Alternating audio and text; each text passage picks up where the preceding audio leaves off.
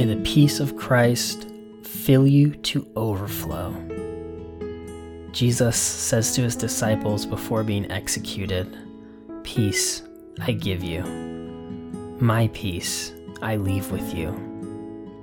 May this promise transcend the millennium and be embedded in your day.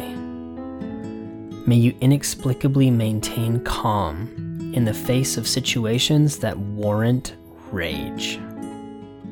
May you comfortably leave work unfinished because it is time to focus on other things. May you not lament all the things left unchecked on your to do list. May you instead celebrate that even with the things left undone, you are still accepted, loved, and valued. May you receive bad news with grace. May you entertain an eternal perspective of the day's events.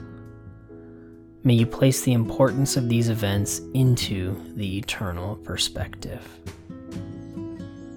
May you face whatever challenges the day has with the peace of one who has faced death and conquered it.